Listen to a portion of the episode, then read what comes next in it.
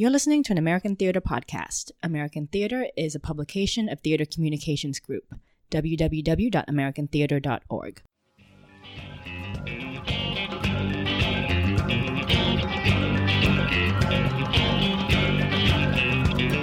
Good afternoon, everyone. This is American Theater's Off Script. It's July 21st, 2023. I'm Rob Weinert Kendt, pronouns he, him. I am the editor in chief of American Theater Magazine. I'm coming to you from the land of the Lenape in Queens, and I'm here with my colleagues. Allie Pearson. I'm the associate editor of American Theater. My pronouns are she, her. I'm coming to you from the land of the Lenape in New Jersey. Um, and I'm also here with. Oh, my turn. I'm Jerald Pierce. Uh, I, my pronouns are he, him. And I am zooming in from the traditional homelands of the Council of Three Fires, the Ojibwe, the Odawa, and the Potawatomi, and many other nations who call the area I am now in home, but we call it Chicago these days. And I am the Chicago editor for American Theater. It's great, great to be with you again. It's been a little over a month. We we didn't we would have we would have normally done our off script last week, but we decided to let Thrive Week uh, take take the focus. Uh, that was something that TCG did, TCG did uh, putting its focus on uh, Black, Indigenous, and theaters of color and the work they're doing. We'll, we'll talk about that in a second. Um, we have a very special episode today. We'd love to do these live, but we have such uh, amazing, busy people who put together a great conversation that we decided we wanted to tape this one. Uh, so we're going to play it after we we talked a little bit about what coverage we've done as American theater uh, editors in the magazine, we're going to turn over to a conversation which we recorded uh, last week, actually, uh, about the search the search process behind Rattlestick uh, Theater. Um, so stay tuned for that. It's called Searching for the Future. It's a great conversation. I've I've, I've listened to it. Um, briefly, we're going to just talk a little bit about the things we've been covering because there's been no shortage of news in the past month and change. And I wanted to start. Kick, you can kick it off, Jr. With some exciting exciting things happening in Chicago. Yeah, uh, I will start with the the work that I've been doing with uh, the associate Chicago editor Gabriella Furtado Coutinho, and one of the pieces she wrote recently was a look at the decisions and realities that went into one of the storefronts in Chicago closing. The 20 year old uh, Boho Theater decided to permanently close its doors, and Gabriella's piece really started to capture some of the conversations we've been having, both for reporting and outside of that, with artistic leaders around the city who are, are struggling to keep their storefronts afloat or deciding to close them entirely, and start to look at the kind of funding crisis that they're in as they try to meet current production costs. Uh, there's one one former co-artistic director of the new coordinates finco uh, whose company also recently closed uh, who called it an increasing brutal calculus um, which just kind of strikes to the heart of how tough things are for those smaller theaters in the city.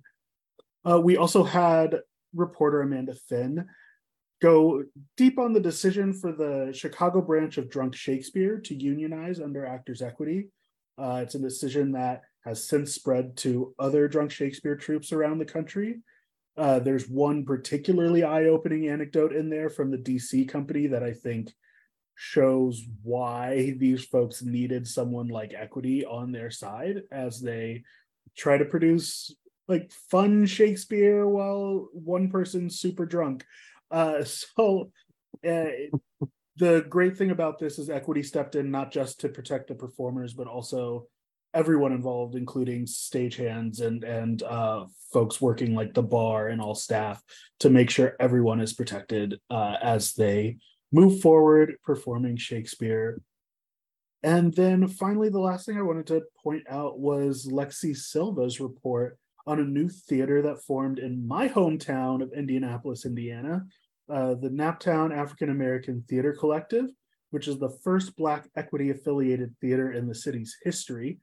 And I am very grateful as an, an indie resident at heart to see Lexi dive into not just the creation of this company, but why its creation was so important for Black artists in the city who, who now have a home to perform work that is central to their culture and their community. Um, yeah, and then I'll kick it back to you, Rob. I know you have some things you'd like to highlight. Amazing, amazing. Yeah, I, I I'm going to try to zip briefly through the last month or so of other features that we have that are not Chicago. There's a lot of other Chicago uh, stories to look at, so definitely check out. We have some tags under Chicago coverage and Midwest coverage. You can check out the great work that uh, JR and Gabrielle have been doing. Um, the first one I want to highlight is a is a really major story that Bill Hirschman filed from. He was based in Florida, so a lot of Florida sources there, but he spoke to people, including Chicago, someone at Steppenwolf and and in, and in the DMV area, about what we call the big crunch, the way that uh, theaters starting up production again are finding it. There's inflationary pressures, there's labor pressures, there's a lot more demands for fair pay and uh, fair conditions and it's just you know uh, it's making it harder to produce. I mean, in, in ways that are affecting, dealt with a little bit in the boho uh, closure piece. Anyway, that's a really panoramic look at some of the challenges theaters are facing. Uh, we'll talk more about that in a second of other reporting we're doing. But uh, we had a really fun dialogue that, that Woodsick, uh, one of our correspondents in the mid, based in the Midwest, they hosted between Esteban Andres Cruz and Esco Jouléy, uh, two uh, trans actors who happen to be playing Feste in different productions of Twelfth Night separately. They, I think they met in a all trans and non-binary production of As You Like It at La Jolla last year. That was that was a, that was a big deal. Um, uh, and now they just happen to be, they, and they talked mainly about just inhabiting that role and the way the way that the meaning of that role and also their their careers. It's a fascinating piece um, and lots of fun. Uh, I'll go quickly. We have a couple New York-based pieces. Jack Serio, sort of a wunderkind uh, young director who stages uh, stripped-down productions. He did Uncle Vanya in a loft recently. That's an interesting piece about his work. Alex Edelman, uh, who's got the show Just for Us on Broadway, which uh, I believe was at Woolly Mammoth before that. It's sort of a theater theater slash stand-up piece about uh, anti-Semitism that's actually really probing and funny. Um, another New York piece, uh, but it's got a great regional pedigree. Candrice Jones's play Flex, we've written, written about before because it was literally in rehearsal and tech, might even had a preview or two at Humana Festival in March 2020. Um, it, it, it came back to life with a co-production at Theatrical, Theatrical Outfit in Atlanta and at Theater Squared in Arkansas, where Candrice is from, and now it's at Lincoln Center. I'm going to see it tonight, actually uh, as we're taping. Um, and it made so we had a wonderful dramaturg for the piece, Kim Euell, uh, went on a road trip with Candrice. And they went to Dermott, Arkansas, the small town where she went to high school. Went to the basketball courts there. It's it's a beautiful piece, um, and it's just exciting to see the piece come all the way across the country, basically. Um, I'll go as quickly as possible. Robert Farid Karimi, interesting performance artist, uh, converted and gamified uh, a, a, beautiful museum in uh, Honolulu called the called Shangri-La. It's a center for Islamic art and design, which was Doris Duke's Hawaiian house. I believe she had a lot of collections of of of uh, artwork from what, what, they used to call the Near East. Um, it's been turned into a a, a beautiful uh, museum, and uh, anyway, it's it's an interesting piece about how he he had a gig to do something there and then that was killed by COVID. And he sort of reproposed, why don't we do these sort of irreverent, fun games in the museum for one night? Um, Book It Rep is one of the theaters that closed recently. Uh, I'll talk more in a second about what we're doing about all the closures and crisis around the theater. We had a, uh, two pieces about that. Misha Berson, who's in Seattle, gave her sort of tribute to the to that interesting literary theater where they uh, came with a unique way of staging uh, literary adaptations. Um, and we also had a piece from Eddie DeHaze, uh, who was all slated to do a trans and non-binary production of 20,000 Leagues Under the Sea, which sounded beautiful. And they wrote about just the sort of crushing feeling of having that show uh, taken away from them, but or at least the, the run and, and what they're going to do next and what's next for the field. It's it, two interesting meditations. Last two things I'll just say quickly. We had a wonderful piece from Samuel Buggeln, who was a guest on Off Script, I believe, maybe a year and a half ago, two years ago. He runs the Cherry Arts up in Ithaca, and is one of his focuses and main, main focus is international work and translation. He wrote a piece um, about not just the work he does, but all the other theaters around the country, or, or, many of the other theaters around the country, including Chopin Theater in Chicago, which mostly presents La Mama, uh, Upstream in St. Louis, uh, uh, Sena in uh, DC, a bunch of other theaters, Play Company in, in New York as well. Just about you know why there aren't more translations, some of the obstacles, but also some of the great rewards of doing that kind of work uh, in the U.S. And finally, Gabriella's wonderful piece about Thrive, which was last week's TCG virtual gathering of theaters of color and their leaders um, to sharing success stories in, in, a time when people could really use uh, some good news and, and practical strategies for how to get through this this moment for theater. Ali, tell us about the our one of our exciting features where we, we talk to coming and going artistic director, artistic leaders uh, and managing leaders at uh, American theaters. So Rob and JR have been wonderfully busy with our entrances and exits series, uh, speaking with uh, leadership folks who are coming and going in various capacities. Uh, for a quick roundup, we have Michael Masso at Huntington in Boston, Meropi Peponides at Soho Rep in New York City, Peter Brosius at Children's Theater Co. in Minneapolis. They are all leaving. And then those who are stepping in are Braden Abraham at Writers Theater in Chicago, Tinashe Kajese Bolden, and Christopher Moses at Atlanta's Alliance Theater, and Janet Allen and Benjamin Hanna together at Indiana Rep. Um, some great conversations there. Lots to learn from leadership, both those who have been in house for a long time and those who are just taking on the reins uh, tune in for entrances and exits if you are interested. Yeah, there, we have a few more in the in the bank actually, believe it or not. Um, there's just no no shortage of turnover. I think people talk about this as being a, a unique time. Actually, in most in my experience, it just seems to be happening all the time. There's a there's a revolving door. Used to be a section in the print magazine uh, that was in the beginning, the, the, opening, it was all just who's coming and going to different theaters. Um, I want to just highlight that Janet Allen, Benjamin Hanna, that's a unique one in that it's a, it's both coming and going. Janet is is leaving and Benjamin Hanna is, the, is her replacement. We love to do those when we can. Um, in the case of, of Tinashe and Christopher, they are one of these uh, teams that is coming as co-artistic directors. So that's also interesting. Um, I uh, I just want to tease. I've been sort of teasing it throughout the conversation. Um, we are in the midst of uh, a large report that our entire staff of writers is working on about this moment in the theater field. So stay tuned. If you haven't, if you've been wondering where's American theater, what do we have to say? If you've also been wondering, has anybody put together a list of all the theaters that have closed and are on the, you know, having emergency issues? Yes, we have that list coming. Uh, we're sl- slated to come out. I don't know when this podcast will be up on on on the on uh, as an audio podcast. But by the time you listen to this, you might be reading the story. But just stay tuned for that. It's coming very soon. Um, we're eager to share it. There's obviously a lot. As Jared can tell you, Jared was with me for 20, 2020 and 2021 uh, during the depths of COVID. When there are crises and closures, there's no shortage of things to talk about. And there's, there's no shortage of bright spots to, to shine a light on as well. But for now, we're definitely uh, looking around for what's going on, why, um, the other joke I would often tell JR was that our headline for half the stories could be "What the hell is going on?"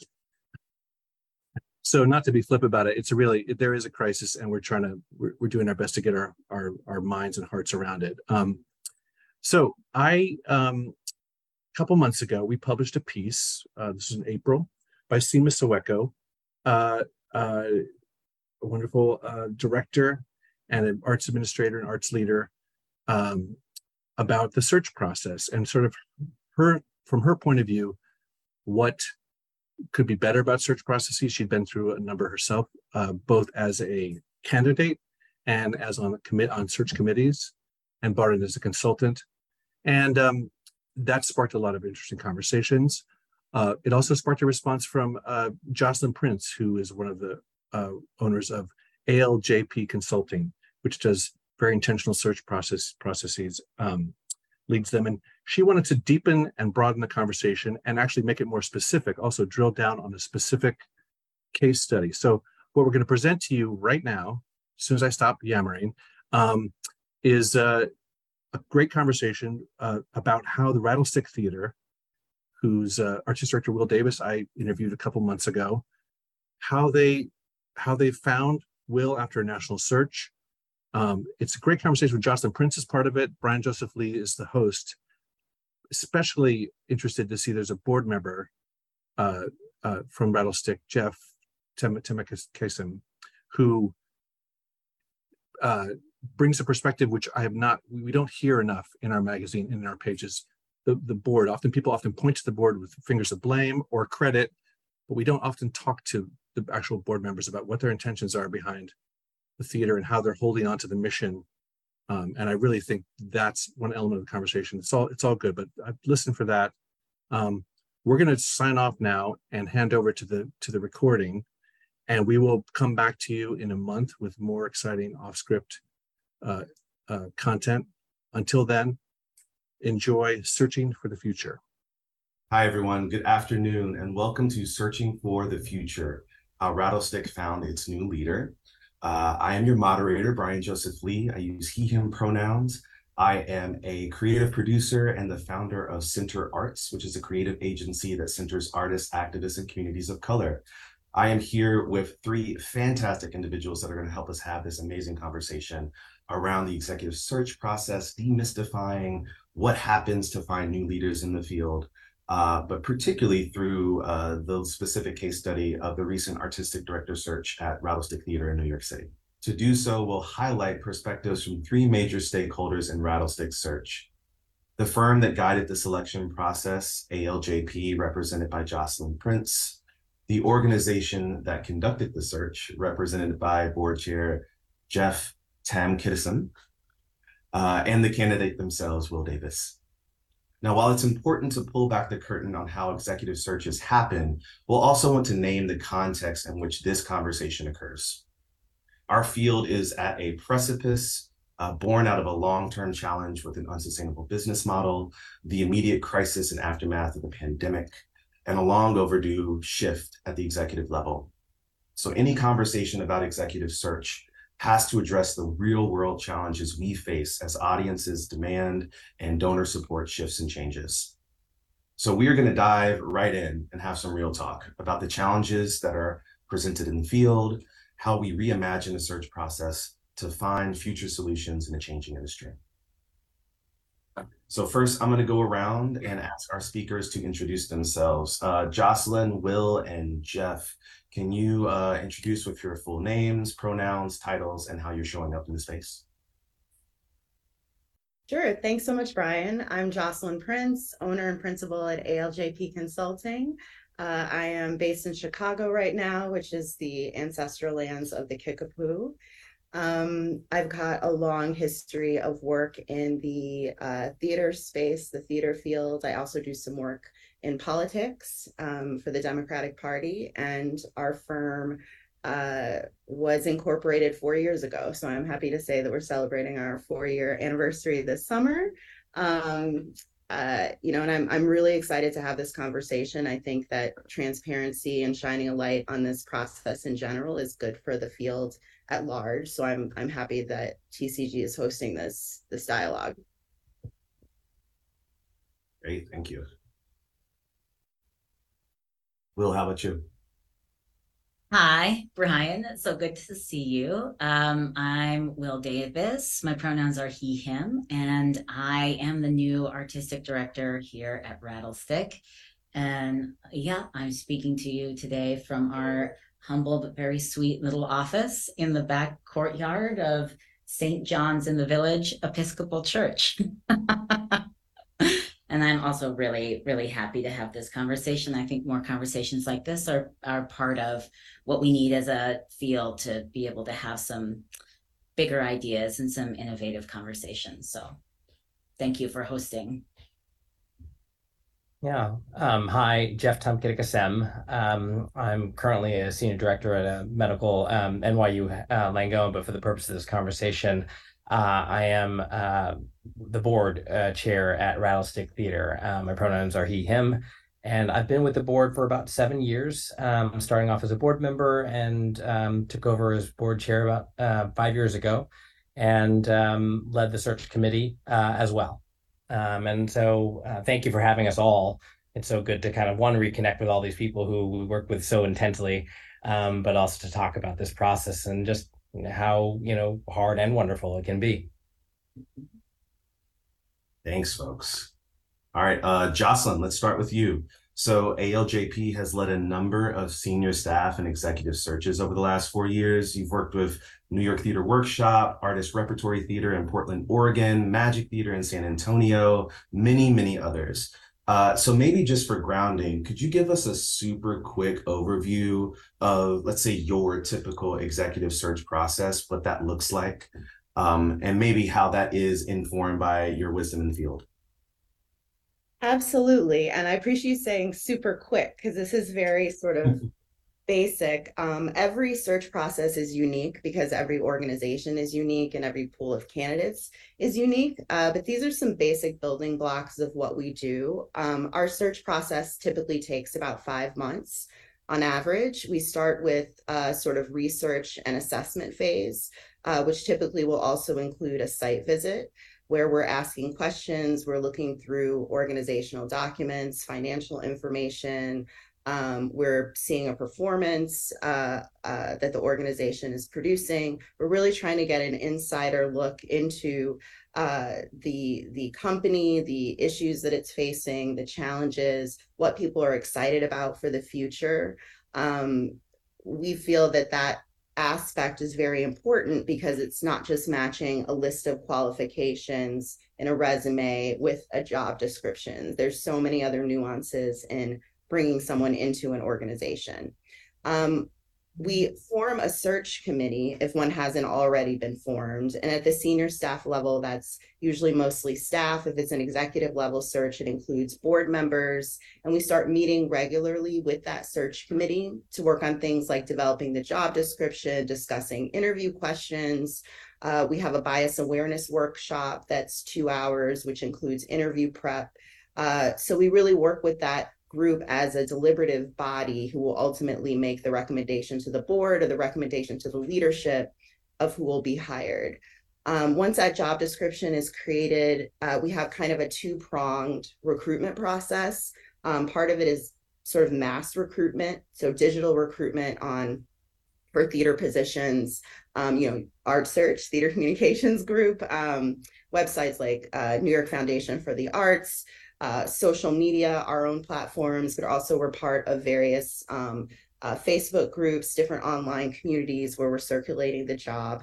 Um, and then where I think you really get your bang for your buck uh, with any search firm is uh, the grassroots aspect of recruitment. So our own network, um, we've gotten our candidate database, people who have applied for positions before. You know, for example, Will um, had been a top candidate in another search that we had done previously. So we already had a relationship with him.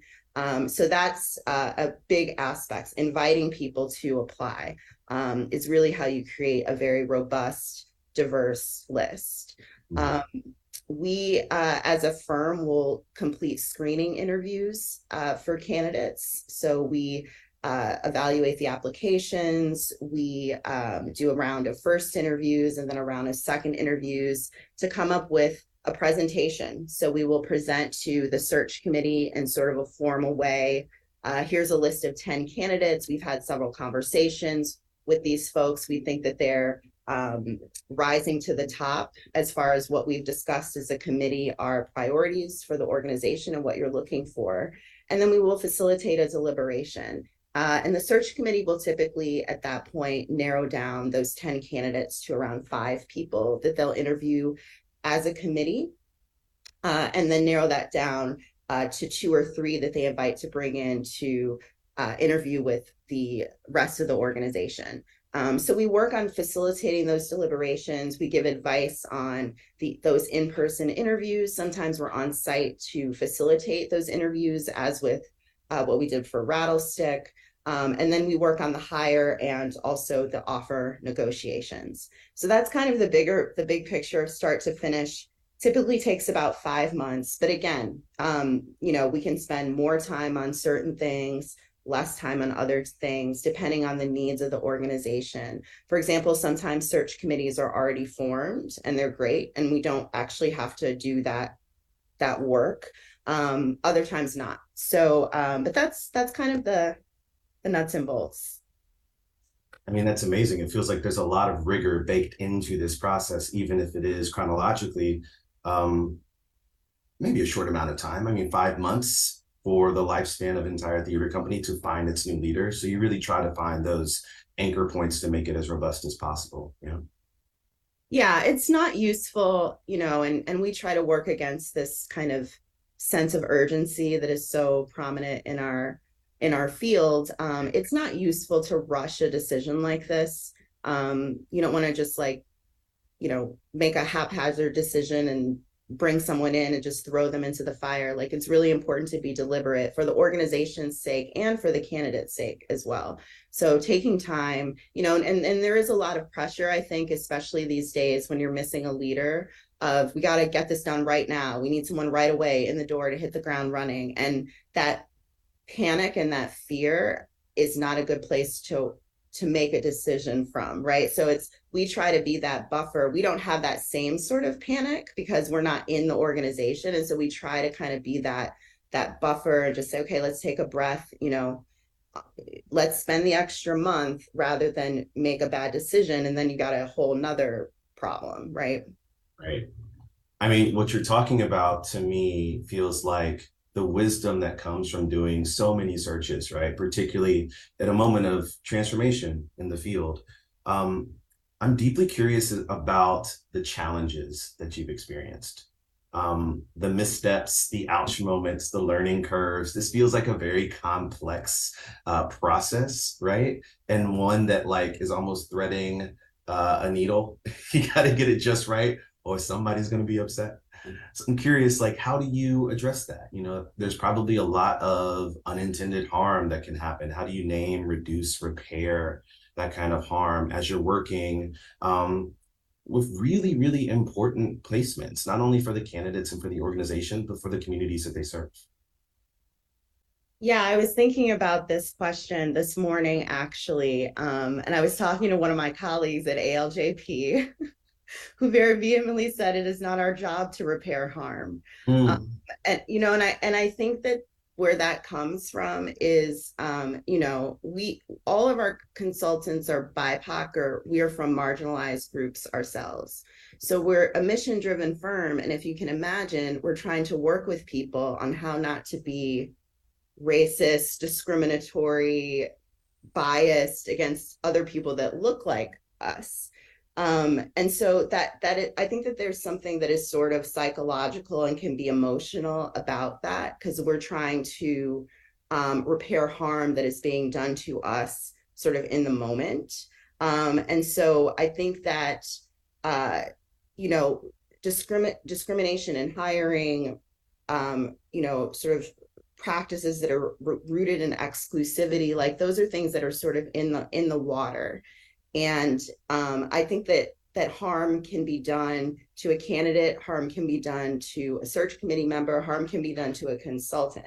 There's just kind of um, you know things to navigate and negotiate on all sort of sides. So I think that one of the challenges is sort of the personal nature of what we're doing um, and you know how how it that emotional labor that is inherent in that um, you know, for me, when a search committee is evaluating a black female candidate and they say something that is that is anti-black or that is anti-womanist, that hits me in a in a different way. You know what I'm saying? Because I can, as someone who's also worked in the industry, see myself in in that candidate, right? Like I have that sort of connection. Um, you know and i i think it's also really hard work and and what what's been so interesting about um, our firm we founded it in 2019 and so we went through immediately the pandemic and this sort of racial reckoning. Um, uh, you know a lot of companies were putting out statements and doing all of these trainings but getting people to move from the hypothetical and the theoretical of that work to the practical right? So like theoretically you know, we sort of know that worship of the written word is an issue. Um, it's a aspect of white supremacist culture. Um, this is something that marginalizes people who are BIPOC, especially. Um, but let's take that into the practical and think about how are we analyzing these resumes why are we willing to cut someone because they have a typo in their cover letter you know what you know what, what how what communication are we privileging in this process um, and what assumptions are we making about people um, based on you know the written word? Um, and and so you know people can get very defensive about that right? Because you want to say well no i'm just you know a typo is really really bad and maybe it shows that you know exemplifies this person as careless or whatever the case may be. And so we're trying to get people to kind of say okay you know yes we understand this on an intellectual level but how is this actually showing up in the room right now as we're going through this process um, and i think that that creates a lot of fear and um, can create a lot of fear and the other thing i'll say before i'll stop talking. I've been talking for a while.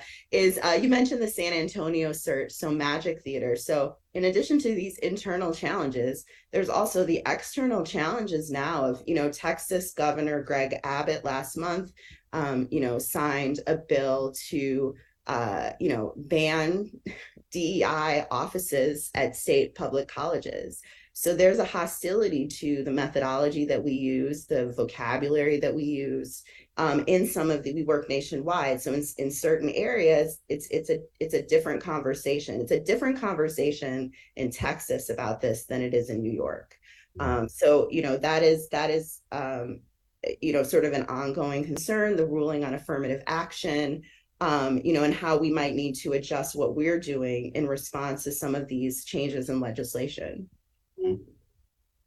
i mean thank you for sort of threading the theoretical and sort of like what's happening in the universe to the very specific um, searches that you host. I think that's a great segue to invite Will into the space because Will, you know, as a candidate, you've been brought into many search processes as the popular human that you are.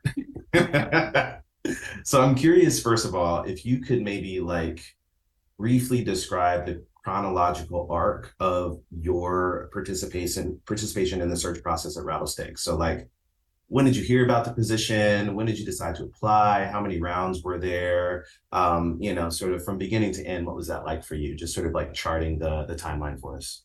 Yeah, absolutely. Um, I uh, well, you know, um, as Jocelyn was saying, I I'd had some um, really wonderful contact um, with the firm around a different search. And so I, uh, I, I had heard that this job was going to get posted, but sort of my first interaction with it was that ALJP reached out to me and asked um, would I would I consider applying, and uh, and my and my heart said yes, and my brain said you're in tech at La Jolla for the largest production of As You Like It you have ever participated in. And there's a lot going on here and i wonder if i can get the brain space to be cogent you know?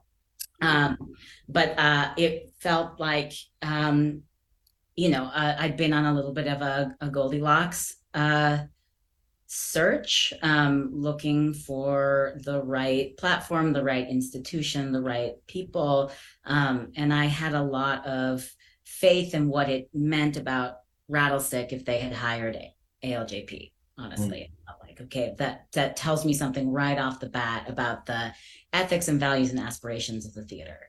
Um, so I did, I did, I have a very vivid memory of putting this cover letter together, sitting at my tech table um, really early in the morning before anyone else showed up. And the best I could do was say, You'll write it this morning, and then tonight you'll look at it again. That's, that's what I can do.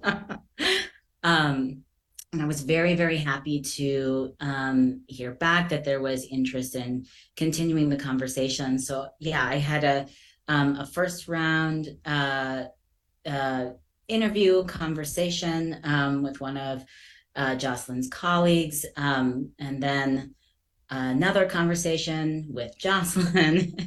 Um, and then, unless and y'all can correct me if I'm wrong, but then I think after that is when um, we did uh, a conversation that uh, folded Jeff in and the search committee. We had a really fantastic conversation, um, wide ranging, that just felt like for me, you know, so much of this process is that obviously you want to do the very best job that you can. And of course, it's really important to be having as authentic a conversation, asking as authentic a set of questions, and really trying to get a feel for um, are are we are we people who aspire to not just a similar set of goals, but a similar manner in which we want to try and achieve those goals.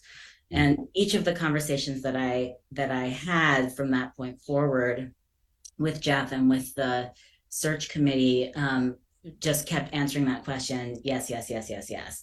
So um, uh, uh, after that, I uh, I did um, uh, what is absolutely a, a standard couple of days of whirlwind interviews and conversations. And so kindly everyone kept checking in on me to say like gosh you must be this is a lot. You must be very tired. And what i honestly have to say about that is uh, that's been my experience in all searches. And i do think that one of the things an organization wants to vet is the stamina of the candidate. I, I think that is perfectly reasonable and you know am, can can i speak um, clearly with uh, uh, conviction um, the fourth time. You know, it's an hour twenty, right? I'm, I'm very serious about that.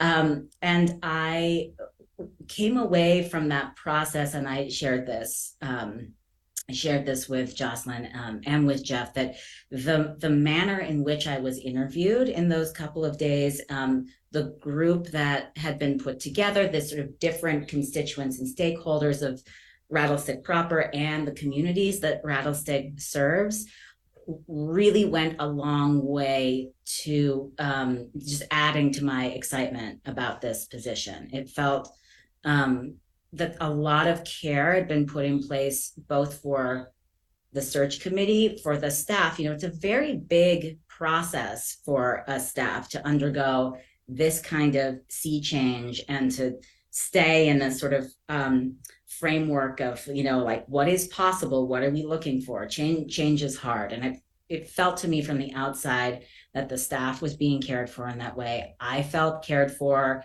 in a sort of nuts and bolts way of like food and water you know and breaks and sort of in the larger sense of um in all the ways that felt appropriate um, that Jocelyn was a, a, sounding board for me throughout the weekend. Um, answered with whatever questions that she could answer. And uh, i yeah i left feeling um, pretty full. Not I, I didn't leave feeling drained you know? Uh, and then i waited. Um, and then i got this absolutely beautiful phone call from jeff. And i Jeff, I hope you won't mind my saying, I, I, don't think you will, but I just really fell in love with Jeff during my interview process.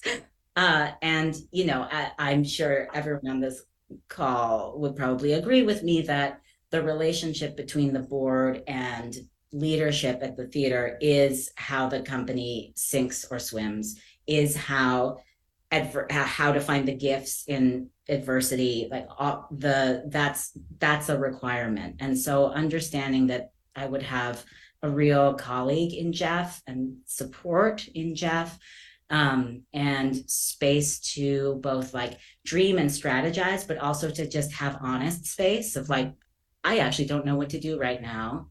Um, that that was i was like yes yes i'm i'm i'm on board for that. So um, this last year, I've been uh, I was teaching at Carnegie Mellon, which has is unfortunately in Pittsburgh, and it's not very close. It's not where Philly is, y'all. It's much farther from New York. I had to keep learning.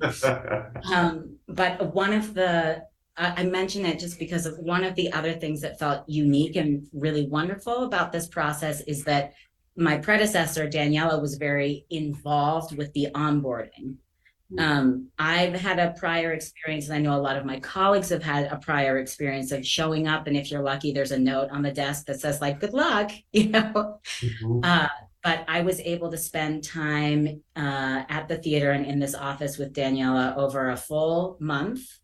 Um, after which point, uh, she was incredibly generous about saying, you know, I'm leaving so that you can step in, but call me anytime. Um, and even now, I heard from her yesterday, which is insane because she's in nursing school, just checking in to see how I'm doing. So I think that that's a really unique component of this was that there was a lot of care and thought put into what the transition would be from leader to leader.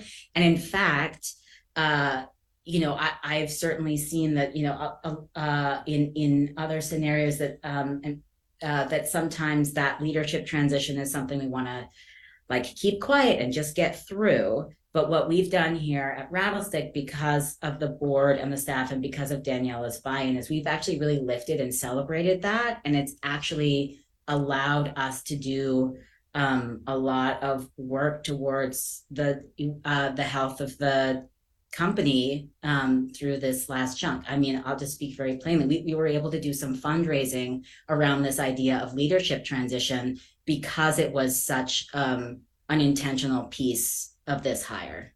Mm. Yeah, the pass the torch event was awesome. Um, it was great. I yeah. have to go. Yeah yeah it was really a, a, like a beautiful evening where we sort of you know ceremonially passed the torch from daniela to myself and we hosted a conversation where she spoke about her work with the theater i spoke about my aspirations and we had an opportunity to show the community our partnership um, and where we were sort of finding each other in that transition moment. And it was i think it was a really good call but it was and it was also just like a very authentic really like heart-centered event.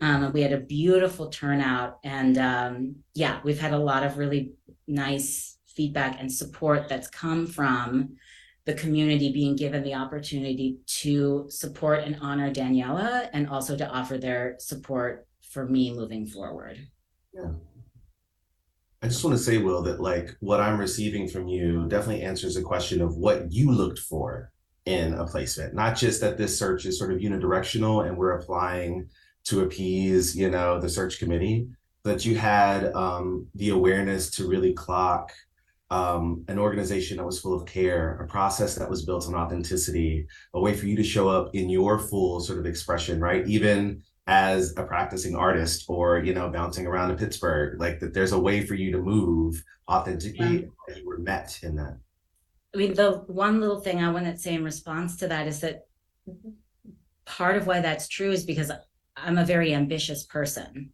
yeah. um, and i have a lot of ambitions for rattlestick and i have a lot of ambitions for what i hope for the field and so it felt paramount to find a place where I that would feel matched and also like a community value. Um, you know, uh, the winds blow hard against the small nonprofit. You know, so like, are are we are we all in a space where we want to we want to walk in into that wind? Other otherwise, how am I going to get done these things that I these like wishes and desires I have for how we work? You know. Um, you know, I think that that's a good segue for Jeff because, first of all, Jeff, I, it's rare for arts workers to hear directly from board leadership, particularly in these conversations. So thank you for being here. Thank you for your generosity. Um, and maybe a two-parter for you because uh, Will's touched a bit on what he looked for in terms of the right fit for an organization. I know that sort of met with a very unique transition from your perspective organizationally.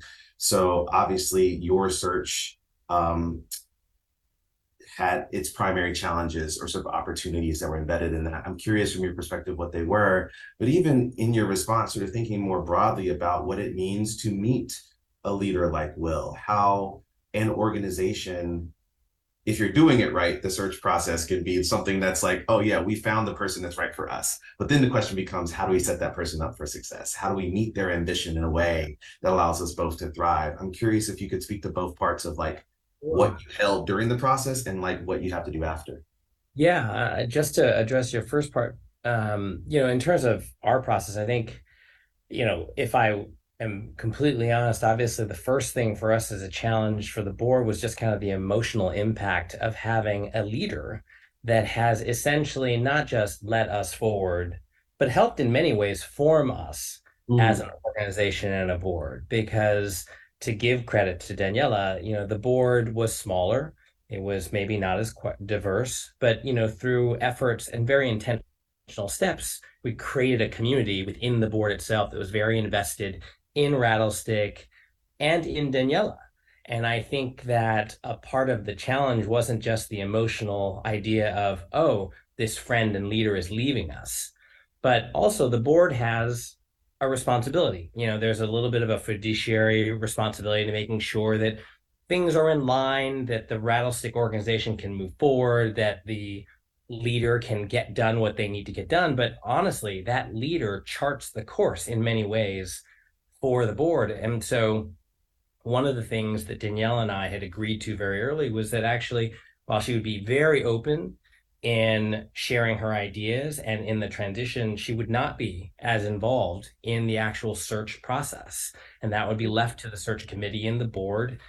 And so, in some ways, you have to find agreement amongst the board on where you're going as an organization without the main person who has charted that course for the last you know seven eight years and so that presented its own challenge because other people have to step into those roles in a way that they may not have expected to step into the roles to help pull and naturally as a board chair i can do a bit of it but other board members or other staff also have to buy in so that beyond the emotional aspect and just kind of an agreement on where we would go uh, the other challenge is to think hard as a board like what's the impact of losing your leader? What's the impact of getting into this process? And then what's the impact of bringing on a new leader, like financially, community part? We've spent so many years trying to move Rattlestick towards um, community partnerships, not just a focus on artists and diversity and new voices, but also bringing in new audiences and new community partners that were just there to support kind of the issues that we were focused on. And so those are some of the big challenges we went through and and a lot of it, you know, thankfully, um, is the other side note is just the time, the time of a search for the board. I mean, Will, I think described kind of the th- the day, the two three day onslaught of presentations and interviews. The search committee had to go through three or four of those. Yeah. Um, because they've got to evaluate and stay also on top. And thankfully, you know, when selecting a search firm, one, it was an agreement that we wanted to select a search firm. It was two, one, we were so invested in really building off where we had gone, which meant remaining committed to diversity, remaining committed to like offer new opportunities for new voices and to not just, you know, Daniela will famously say she was there was no search firm for her. There was a conversation and she got the artistic director position. And we had an opportunity probably to do that. Um, mm-hmm. But it was very much something that we agreed we didn't, we have come too far to do that. If we're going to really stick to our values and the mission, we needed to really go through this process, which is probably more time, more painful in some ways, but we met a partner in Jocelyn, you know, and I would just say this to anybody looking through a search firm as much as a process is important. I think a connection between the main person who is kind of walking you through these are very, as as Jocelyn stated, like there's a lot of pain and fear and um, hope as well and joy in these conversations, and you need someone who can connect with you to have some of those harder conversations that aren't represented in the formal conversations you might have with the candidate, but in the side calls that you make to just check where are we? Are we doing okay? Can you assuage our fear? Can I kind of talk to you about how to handle certain people on the board?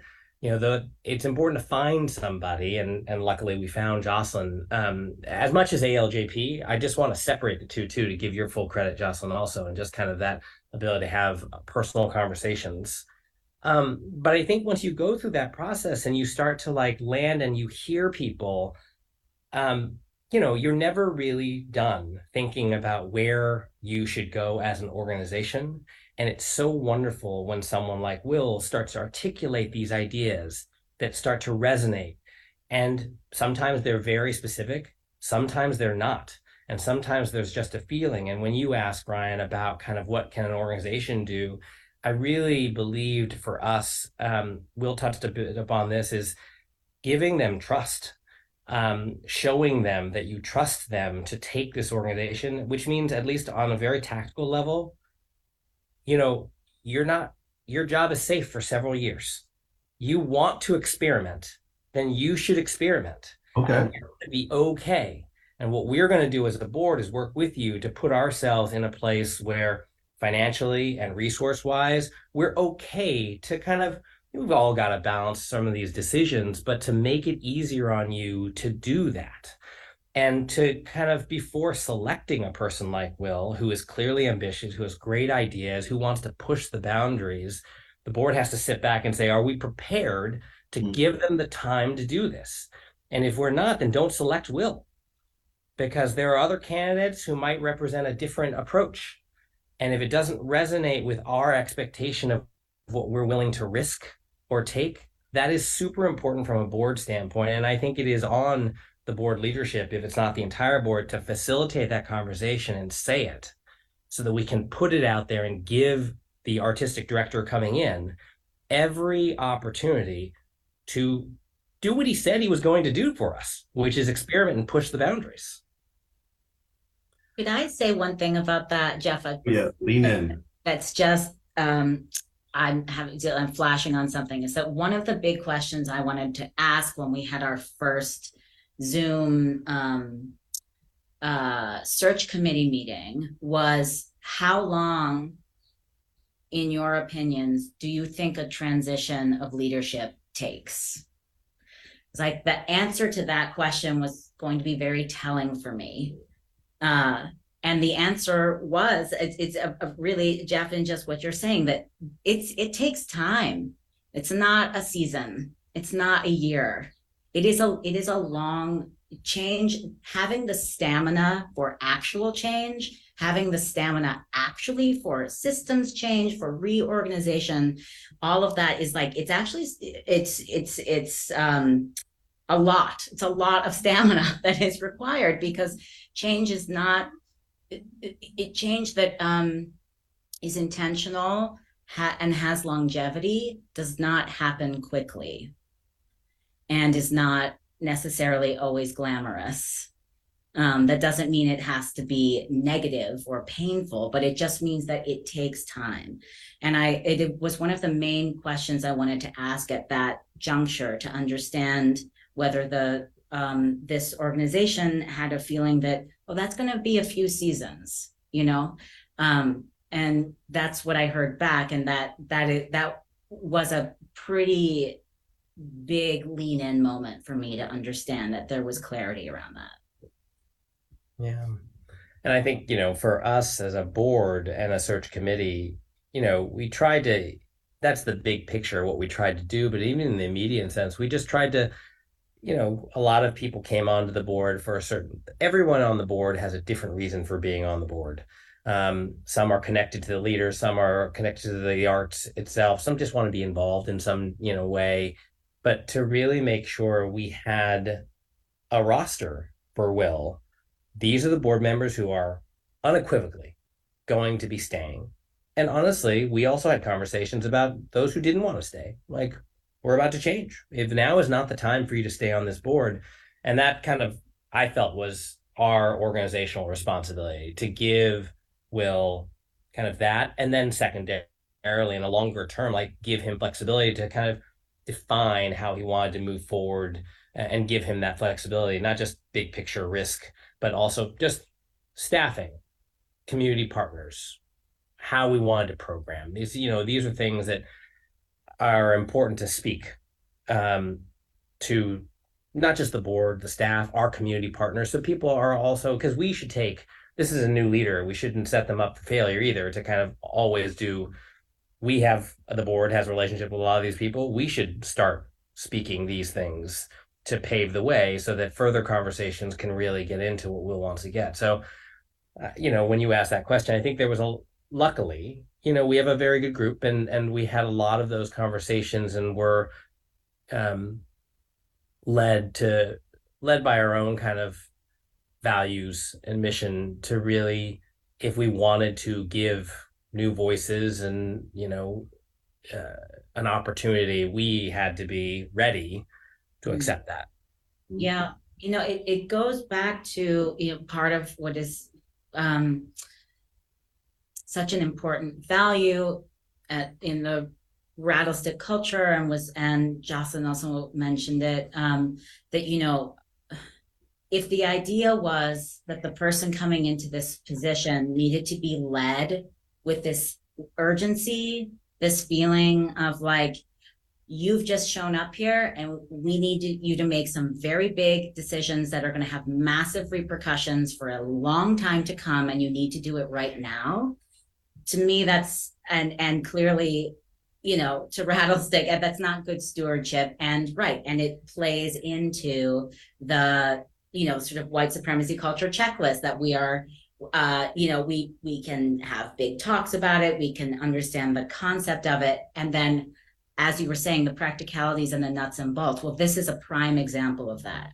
of understanding that one of the things you have to offer is time, how you are thinking about the footprint of time, you know, and how you can wield it as an antidote to some of those things like like urgency like rushing and that's the bell, which uh, is an exciting feature of working here. but, bells, they let you know. Yeah, but that's you know that's it's such a huge part of um, uh, ethical leadership too. And if you're in a leadership position, but you feel like you're getting pressure from the board to to move at a pace that doesn't feel like is going to be able to feed the organization or you're going to be able to work with the ethics that you know you feel are are necessary then other things happen. And that of course is not is not the case here. I i do authentically feel in word and deed that there is an understanding um, that this is going to take time and that experiment is being privileged and prioritized and we are going to figure out what the next chapter of Rattlestick is together.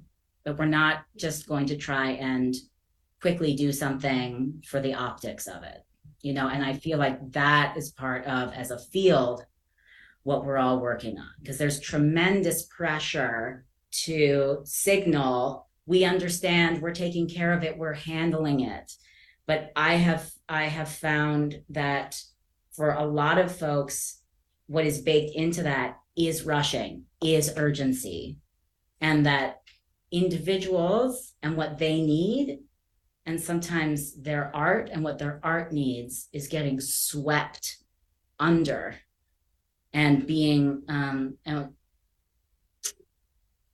they're be uh, they're not being attuned to what the work actually is isn't being attuned to because we're so terrified to make sure that we've said the thing fast you know so it's interesting.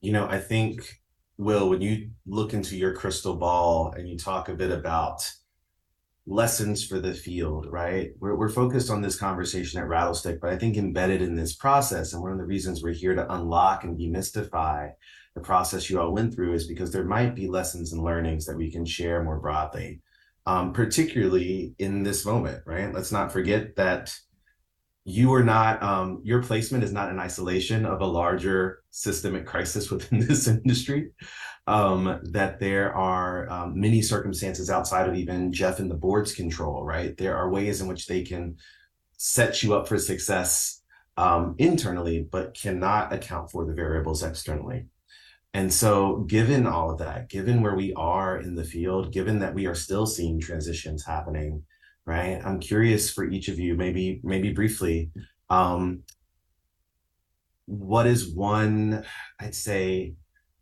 lesson or takeaway or sort of you know a, a, a, guiding light that you would uplift, something that you discovered through the course of this process that you think could be of use as the rest of the field reckons with um, executive leadership during this particular time.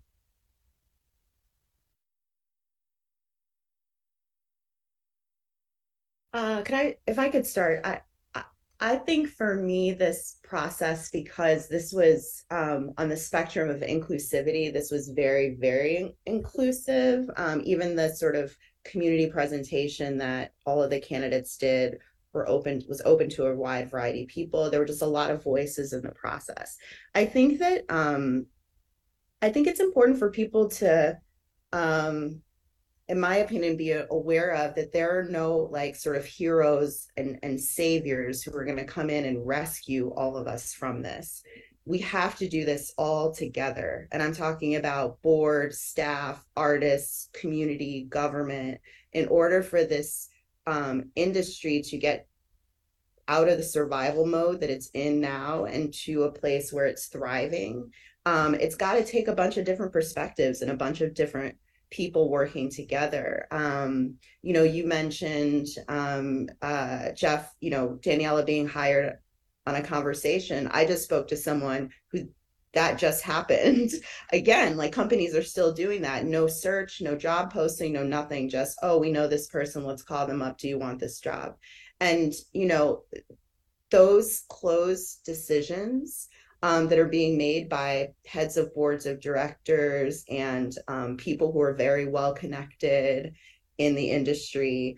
Um, you know, I think that there is an outsized um, emphasis placed on um, um, uh, leaders coming out of Ivy League institutions. The Ivy League degree is great, but you know, not only uh, theater managers don't only need to come from Yale School of Drama. Do you know what I mean? Like there are other people who can actually also run theaters. And so I, you know, I think that it's important to we need new ideas, we need innovation, and the only way we're going to get there is by um, expanding the voices in the room, the different perspectives, and the different skill sets.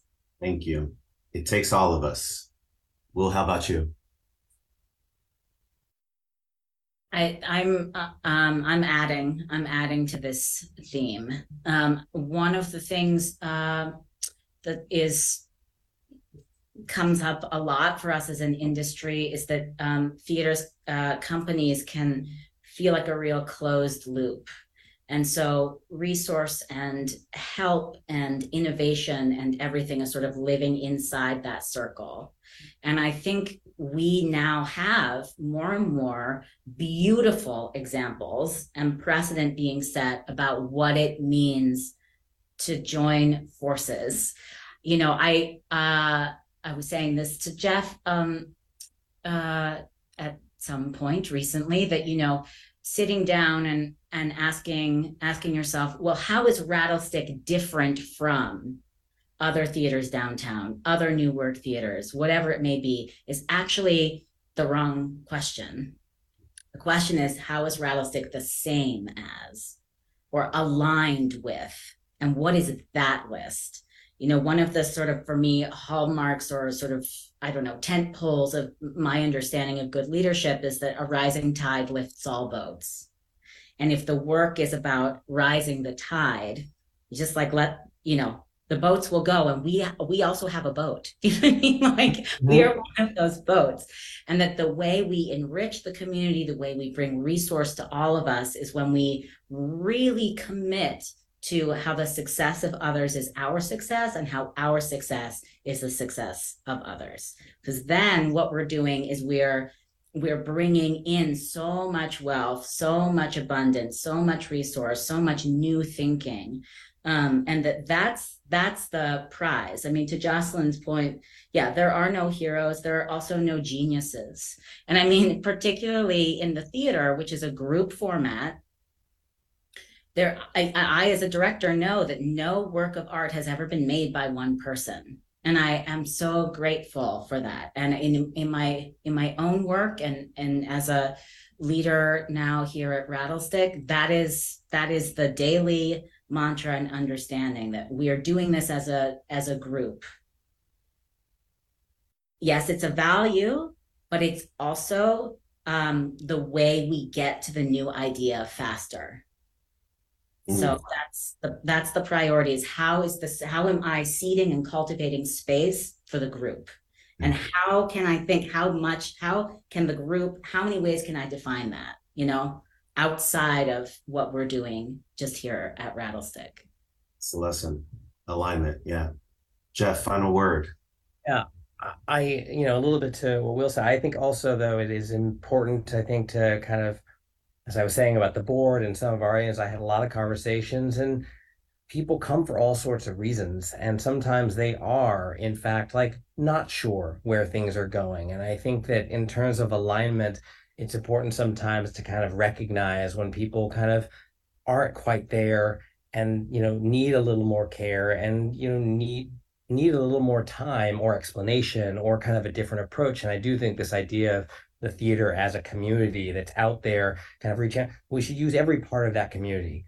You know that there are opportunities to have lots of conversations in different ways. And um, i think you know in terms of where we are going and there is a big you know white space that we can kind of go to but there are a lot of people clawing on to kind of old ways as well. And they can be brought along. It just might take a little time and we should be okay with that. And we should be okay with some of the conversations because inevitably we are moving forward and it's so wonderful in this process and to see these people kind of moving it forward. But in every one of our conversations we've mentioned a lot of the challenges that you know we had to slow down a little bit a couple extra conversations that had to happen. We have to jettison some some big ideas for a moment just to keep the progress moving and then get back to it. And i think that's important to realize that these are it's still a process and it's still community and you have to bring them along. And sometimes not everyone comes as fast as you'd like them. Um, but it's all worth it. Yeah. i think that's a beautiful note to end on. Folks thank you so much for your time. This was an incredible conversation uh, yes, and have a wonderful afternoon. Thank you very much. Thank you. Bless. Thank you. Thank you.